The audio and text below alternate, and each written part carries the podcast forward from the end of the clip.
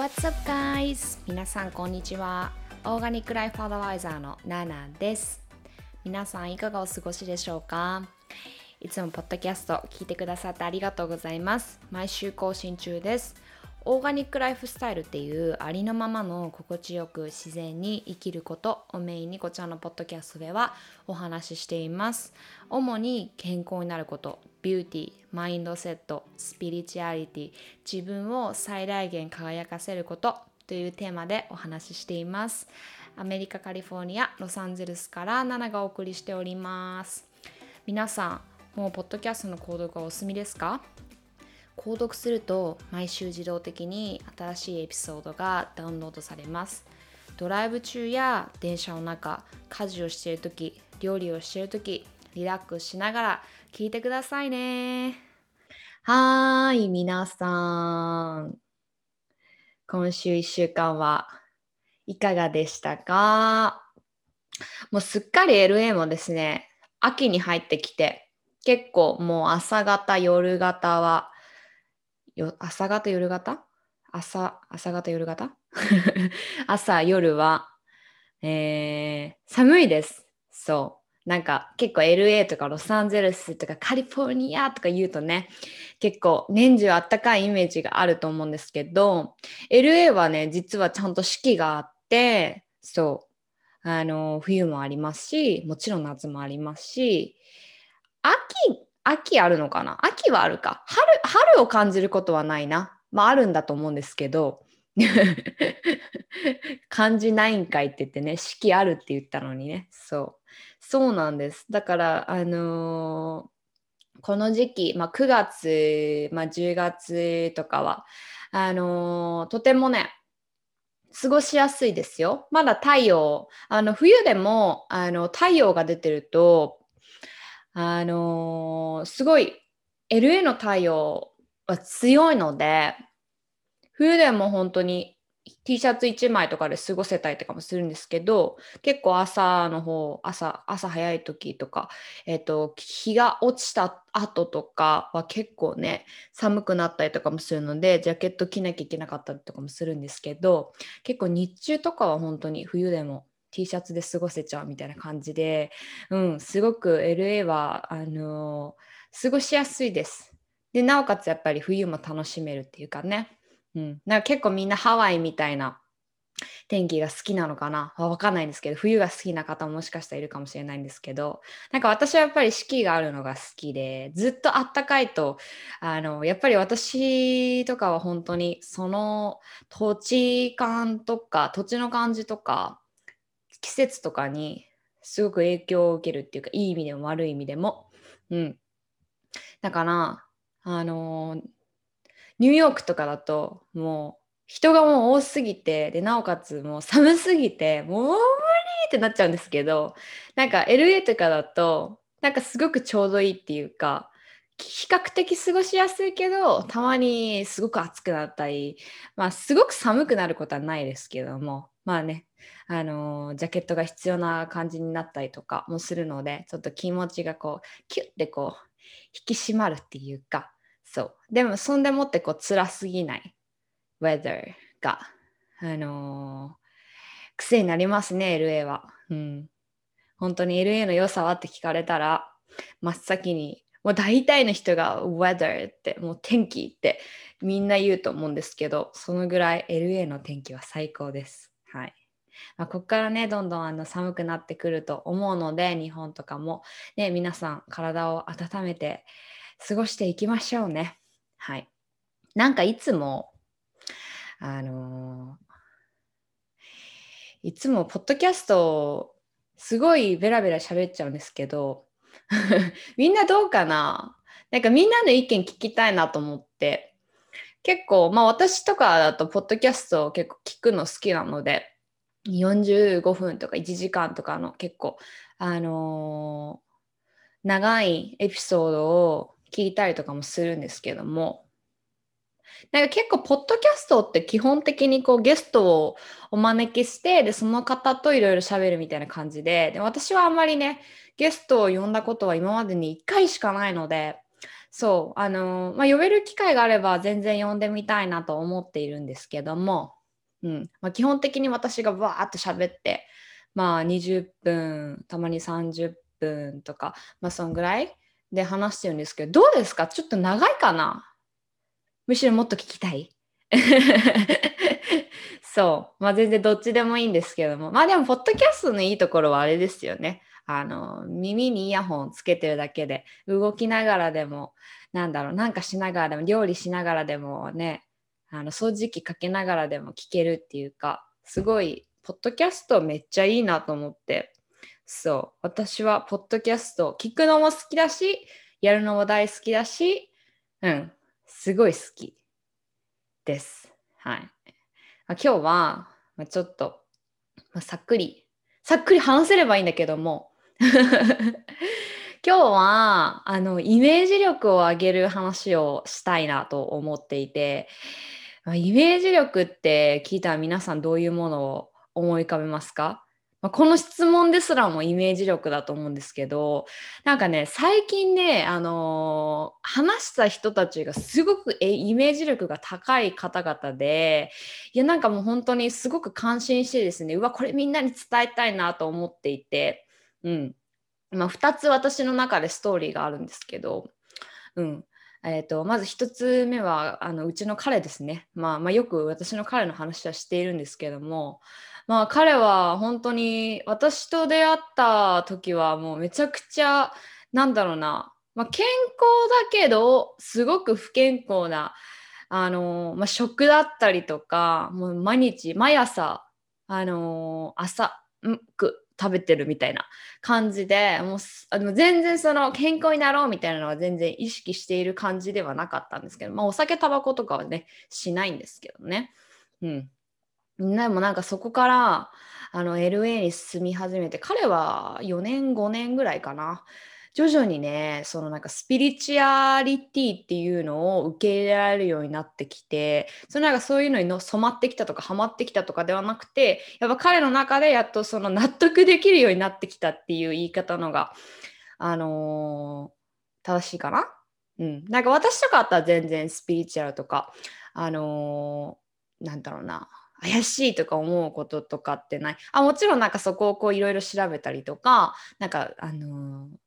なんていうんだ科学的根拠とかがあったら確かにもっと落とし込みやすい部分はあるんですけども、まあ、なんかさっきも言ったようにそういうなんかこうイメージ力自分のイメージ力を高めることでなんかやっぱりあの心の余裕だったりとか人生の豊かさっていうのがどんどん深まっていくなっていうのを最近感じてですね、うん、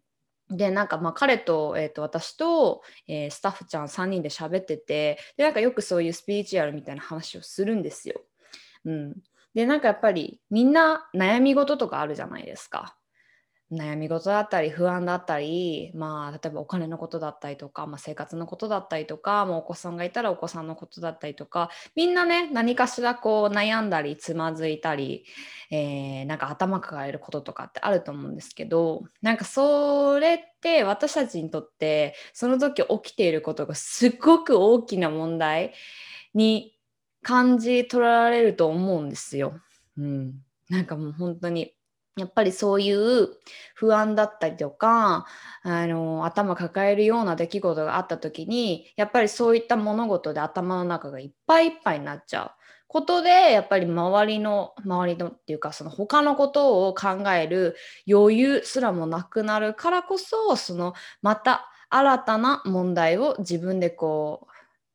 う生み出している。で、その生み出してるっていうことにまず気づけないから、またなんか問題が起きたって、すごく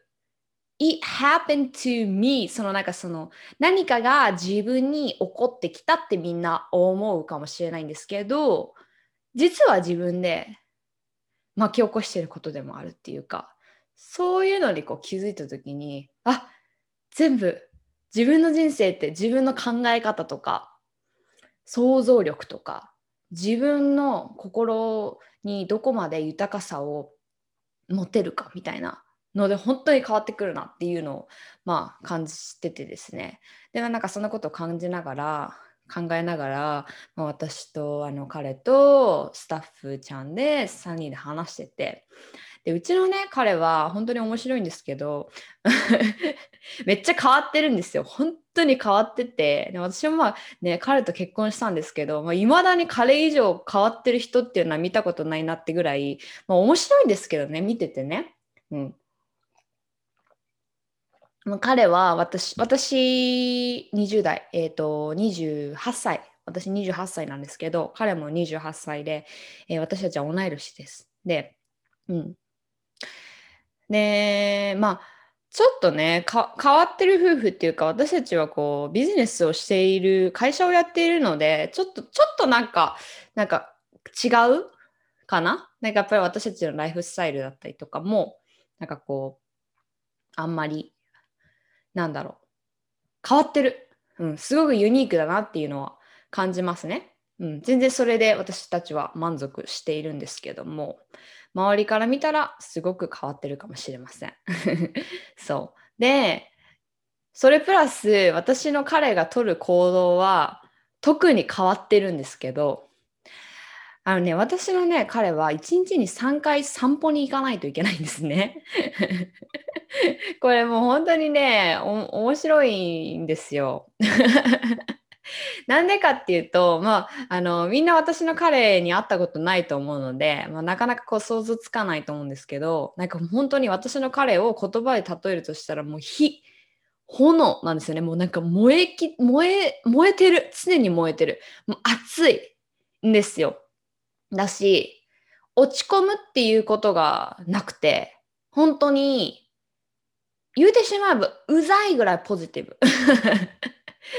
私もすごくポジティブっていうか楽観的ではあるし、なんかこうへこむこととかがあってもこう次の日に持ち越すとかそういうねことはもうほとんどしなくなったんですけどまあ、それもね心の余裕とかにつながってくるとは思うんですけど彼の場合は本当にまあ5秒ぐらいへこむことがあってももう次の10秒では本当にもうあ It's okay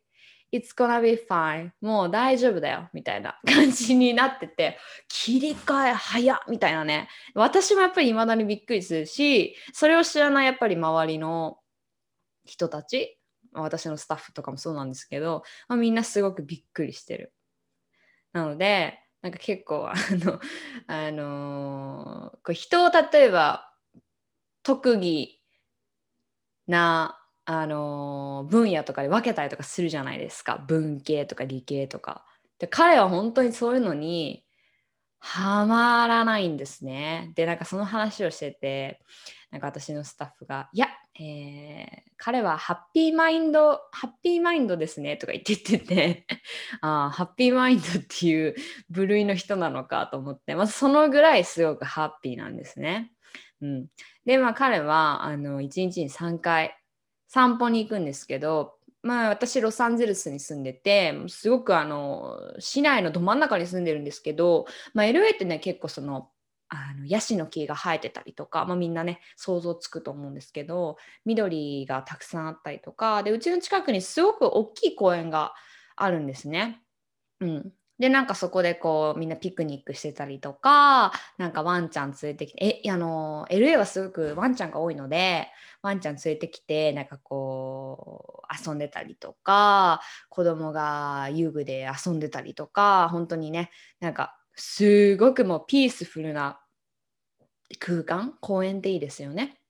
まあそこがあって、まあ、私もね本当に毎日のように結構あのー、もう一日中結構家でパソコン作業してることが多いのででなんかもう疲れたなと思って夕飯後にちょっと公園公園に行ってちょっと散歩しに行ったりとかもするんですけどそのまあ散歩をする理由っていうのは彼が1日3回散歩をするから なんですけどあのすごく彼は起きるのが早いんですね。本当にもう5時とか6時とか、もっともっと前、4時とかに最近起きることとかあるね。で、ちょっとあの日があの登ってきたらそのまま公園に行ってで1週2週3週ってそのなんかこうコースがあるのでそこをこう散歩するみたいなんですけど、まあ、その間にいろいろポッドキャスト聞いたりとかあのー、音楽聴いたりとかでその日のなんかインスピレーションを得るようななんかこうモチベーショナルスピーカーのスピーチを聞いたりとかなんかいろいろしてるみたいなんですがなんかねあのー、まあ、それを、えーとまあ、何年も続けているんですねその散歩をするっていうのを。でなんか最近になってまあそのまあ、公園がねその木がいっぱいあるとか緑が生い茂ってるとかっていうのもあると思うんですけどその散歩をしているうちにその自分っていうのが消える瞬間があるって彼が言ったんですよ。でなんか私とスタッフ「えどういうこと?」みたいな感じになってて、まあ、よくこうスピリチュアルな人とかねそういう人とかってこう人間も地球の一部とか人間も自然の一部とか宇宙の一部とか言う人とかっていると思うんですよ。でなんかそれを私はまあそういうふうに言うことがあるんですけどでも正直それがどういう意味かとか自分の体で体験する体感？するっていうことはまだできてない。どうですか？皆さんは。結構これ聞いてる人とかはみんなスピリチュアルな考えとかね宇宙とか。自然とかネイチャーとかなんかそういうの全然、あのー、好きっていう人もね多いと思うんですけどで、まあ、彼のその発言を聞いた時にうわマジかと思って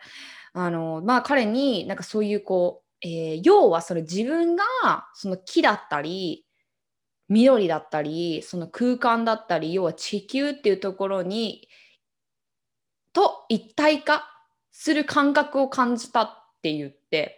うん。で、なんか、そういう experience あるみたいな話って聞かれて、いや、それわかるけど、言ってることわかるけど、自分の体でそれを体感したことはないって言ってて、あ、そっか、みたいな。うん。で、なんか、うちのスタッフとかも、えーとか言って超興味持ってて、で、そうそうそう。で、なんかやっぱりその瞬間ってすごく一瞬らしくて、まあ、5分ぐらいで亡くなっちゃったとか言って言ってたんですけど、うん、で例えば、まあ、私っていう存在がいてもう私も人間の一人ででナナっていう名前があってででもナナって考えたら何だろうみたいな、うん、ナナって何？どこを指さしたらナナなのかなとか。なんかこう なんかそういうことを彼が言ってきてですねああまあ確かにって。人間ってやっぱりその生まれてきてな名を得るからこそやっぱりその人間っていうその動物自身がそれぞれ孤立して存在しているって思っちゃうけどでもやっぱり地球から生まれたものだからこそ地球の一部であってって考えたらすごくあそうだなって。自分だけが7として人間として存在してるってなんかどこか考えがちだけどそうじゃなくて本当にみんなつながっているんだなって考えた時に、まあ、この話前もしたと思うんですけど、うん、意味はわかるけどでもそれの意味が分かんないみたいなね。で言ってること分かります、まあ、それを彼は初めて体感したと言っていて、うわ、マジかとか言って。でもやっぱりそれを感じるまでに、やっぱり何年もかかったりとかしたって言ってね。なんか私もこう朝とかお香を炊いたりとかして目閉じてクリスタル手に取ってってなんかこうメディテーションしたりとかするんですけどなんかやっぱりこう気が散っちゃっていろんなこと考え始めたりとかしてなんかあそういえば仕事のこれがこうでとか言って思い出してメディテーションしてたことすら忘れてまた仕事し始めてあれ？さっきメディテーションしてたのにな みたいな。なんかそういうこととかもあって本当に私はそういうこととかがあるとうわ本当に外に生きてるだけだなっていうか外で起きたことにただ自分が反応してる react して生きてるだけ。でもそういったものを手放せてただただただただ今このある瞬間とか今この自分の周りにいる世界と一体化一体化？その何て言うんだろうな。自分だけっていうものは存在しない。全部周りとコネクトしているっていう考え方とかものの見方とかができた時にうん。なんかすごく壮大な考え方ができるっていうかうん。っていうのを、まあ、彼から聞いてですね、はあ、なるほどね、みたいな。で、なんかまあそこからこう、お坊さんとかの話になったんですけど、まあ、お坊さんとかって山奥とかで修行したりとかするじゃないですか。あれとかって本当に1日2日3日とか1ヶ月とかで、その例えば禅だったらそういうその禅っていうあの何て言うんだろうなあのその静かな空間に生きるっていうことをするまでにで要はその、えー、いろんなことを考えずに本当にすごく静かな空間の中に自分だけが生きている感覚みたいなのを得る？わかる？なんかそういうのを得るためにやっぱりすごく時間もかかると思うんですよね。だからまあ彼はそういうふうに自然と一体化一体化する感覚を初めて感じた。まあ、それが本当多分34年ぐらいかかったとは言ってたんですけどあなるほどね。ってなんかそうやってあの一つのことにすごくこう集中して生きているような風でいればそういった感覚が人間ってその感情とかっていうものがあるからこそそういうレベルまで達することができるんだなみたいなね。全然それよりも上の人とかいると思うんですけど、うん、やなんか面白いなと思ってですね。うん。そう。まあなんかそうなんですっていう感じで私の彼はすごくそういうスピリチュアルな考えが持てる人になってきてですね。まあなんか感心してますね。うん。そこから本当にあのー、なんだろうな自分の感情をコントロールするのがすごく上手だなって、まあ、すごく見てて思っててですね。うん。だからやっぱりそれがやっぱり心の豊かさに、えー、つながってるのかなって。だから本当に、まあ、何が言いたいかっていうとそういう自然と触れ合うことだったりとか自然を感じることだったりとか新鮮な空気を吸い込むことだったりとか木に触れること花に触れることとか緑を見ることとか何でもいいと思うんですけどなんか本当にそういうのを毎日に繰り込んであげることがやっぱり大切だなと思って本当にあくまで東京とかに暮らしてた時ってもう全てがやっぱりコンクリートじゃないですか。うん、なんかこう LA とか住んでてとかすると普通に道歩いたりとかしてもやっぱり道路はもちろんねコンクリートなんですけどやっぱりその、えー、歩行者が歩くところはそのなんか緑が生い茂っていてその芝生の上をこう歩かなきゃいけないシチュエーションとかがあったりとか何かこう人工芝であってもそういうのに触れる瞬間っていうのがあったりとかもするんですけどなんかね東京とか住んでるとそういうのもう全然ないなと思ってまあでも本当にお家にプランツを置いてみたりとかお花をね買ってあげたり買っておいてあげたりとか、うん、なんかそういうなんだろうな。なんかこうお庭があればプチトマトとかなんかこう作ってみたりとかね栽培してみたりとかなんかそういうのも一つだなと。そういうののうちの一つだなと思ってですね、うん、だからもう地球と触れ合える自然と触れ合えるっていう瞬間をなんかこう毎日毎日みんなにも作ってもらいたいなと思ってですねうんなんかそう思って、まあはい、この話をしました。で何の話だったんだっけ？そうイメージ力を高めるっていう話ですね。そうそうそうそう。でまあそのまあ彼のイメージ力にすごくまあ感心してですねあそのすごいなと思っててで昨日昨夜ですねえっ、と日本の方とえーポえー、ポッドキャストじゃないや、えっ、ー、と、ズームでミーティングする機会があって、で、なんかその人のこと、まあ、その人と初めましてだったので、その人がどういう人かなっていうのとか、その人の夢だったりとか、その人の目標だったりとか、なんかこういった人になりたいんですみたいな話を聞いててですね、うん、なんか結構このポッドキャスト聞いてる方とか私のインスタグラム見てくれる方って結構ママさんとかが多かったりとかもするんですけど、うんうん、なんか私もなんかこうママさんなのかなってこう勝手にどこか思ってる部分があってお子さんいらっしゃいますかってこうさらっと聞いたらあまだなんですみたいな。まだ結婚もしてなくてっておっしゃっててあそうなんですねみたいな。感じであなんかそっか。でもなんかその方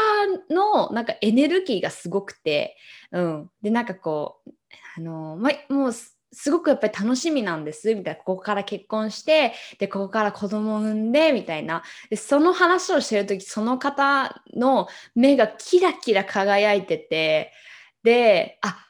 こういう人って本当にイメージすることが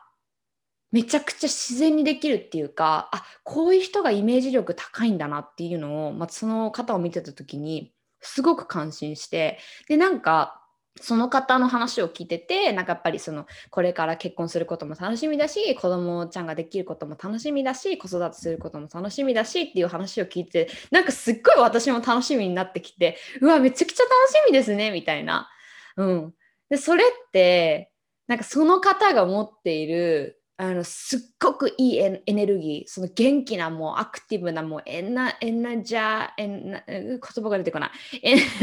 エ ナエネルギー力が、エネルギーにこう満ち溢れてるっていうか、すっごいアクラアトラクティブな、なんかこう、オーラっていうか、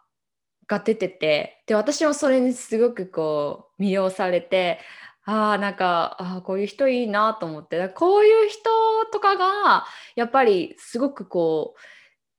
自分だけの人生をこううまいうまくこう自分らしく例えば自分の人生が本当に真っ白なパレットだとしたらそこに本当にいろんなように好きなように自分の好きな色の絵の具を使って描いて過ごしていけるんだなみたいなのを感じてですね。うん、なんか本当に、まあ、たったその一言だったんですけど、まあ、これからが楽しみですみたいなその姿を見てあやっぱりこういうその結婚することとか子供えー、欲しいと思う気持ちだったりとか子育てするとかそういう、えー、楽しみだったりとかもそうだと思うんですけどもう本当にそういうふうに頭の中でいろいろ思い浮かべてワクワクする気持ちを持ってるのってすごく大切だなっていうかうんうんうん。なんか特にね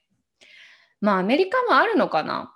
うん。まあアメリカは本当に人種が多いからこそやっぱりいろんな宗教の方とかもいますしやっぱり肌の色が違ったりとか髪の毛の質が違ったりとかなんか本当にねなんかこう一つのこと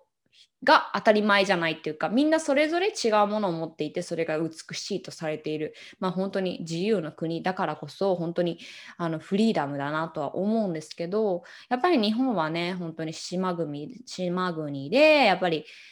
ほとんどの人がやっぱり日本人の DNA をどんどんどんどんこうやってあの昔からこう受け継いできてると思うんですけどだからやっぱりすごく考え方っていうのがその一方向に向きがちっていうのはねもちろんそれがいいことでもあるとは思うんですけどやっぱり、え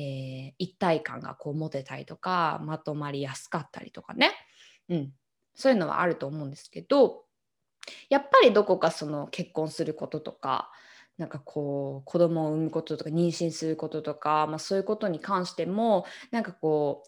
うなん例えば年齢とかもそうですよね。もう私今28でしょ？28でもうわかんない。結構日本とかにいたらもうそろそろ子供はってもしかしたら言われるのかもしれないんですけどもう私は全然気にしないですね。全然気にしないです。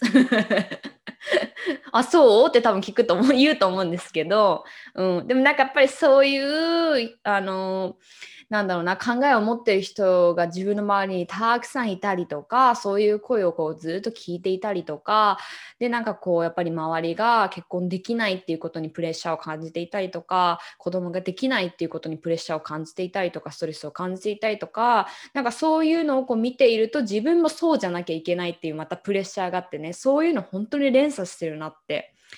あのー、今のやっぱり日本を見てて思うんですけどうんうん、じゃなくてそこからやっぱりちょっとこう自分を、えー、話して考えてあの、まあ、自分は本当に自分の人生だからこそ自分のタイミングで全ての、えー、いいタイミングで何もかもが起こると。なんかそういうのをただただ信じてあげって受け入れてあげるようなスタンスでいてだから結婚するにしてもじゃあ今結婚してないから遅いんじゃなくてただただ今じゃないだけで今がパーフェクトのタイミングじゃないだけでなんかこう妊娠とか子育て一つにしてもやっぱりあの自分にそういうチャンスが今までなかったっていうのはあのただ今じゃないだけっていうかね。だからあのそのそのチャンスがまだ舞い降りていないってことはある意味それも私はチャンスだと思うんですよね。やっぱりそこをいろいろこう想像してみてワクワクしてみてなんかそういったシチュエーションの時に自分はどういう人でありたいかなとかどういう言葉をパートナーにかけてあげたいかなとか子供ちゃんにかけてあげたいかなとか私は結構そういう想像をめちゃめちゃしてワクワクワクワクしてるんですけど、うん、かこの前お話しした方もそういう感じで、まあ、とにかくワクワクワクワクしてて楽しみみたいな感じになってて、うん、だから本当に、えーそれまで。それまで自分はどういった気持ちで過ごすか。ワクワクして過ごすのか。それとも不安を感じながらまだからまだからああダメだったらどうしようって不安を感じながら生きるのか、うん、これは本当に私たち次第であってどっちを選ぶかも私たちの選択肢であって、うん。まあ、そういったものも、まあ、さっき話したようにイメージ力っていうかね。うん、一つの物事にしてもあ楽しみだな待ちきれないなっていう気持ちでいるか不安だなまだかな来なかったらどうしようっていうふうに過ごしているか本当にそれだけで少なくとも今この瞬間の、えー、気持ちっていうのはハッピーになるかアンハッピーになるかっていうのは左右されるなと思います。はい、皆さんはどうでしたか？このお話を聞いて。いやまあ私はなんかこう本当に、えー、今週1週間過ごしてみて、まあ、なんかそういう彼の話だったりとかその方が持つその方？えっと先日ねお話しした日本の方のねそのワクワク楽しみ結婚楽しみ、えー、妊娠楽しみ子育て楽しみっていうこうワクワクした感じ？な、あのー、姿を見てですねはイメージ力大切だって。頭の中でワクワクすることを思い浮かべてワクワクするようなあの日々を、えー、過ごしていこうと私もまあその、えー、彼らを見てて思いました。ので私も皆さんにこれをシェアシェアシェア させていただきました。はい。ではでは今日はこの辺にしようかな。皆さんえー、今週1週間も素敵な1週間になりますように。えっとね、来週はちょっと私砂漠に行ってきてデジタルデトックスをしてくるのでちょっと遅くなっちゃうかもしれませんが必ずキャッチアップするので皆さん待っててくださいね。それではまたねバイバーイ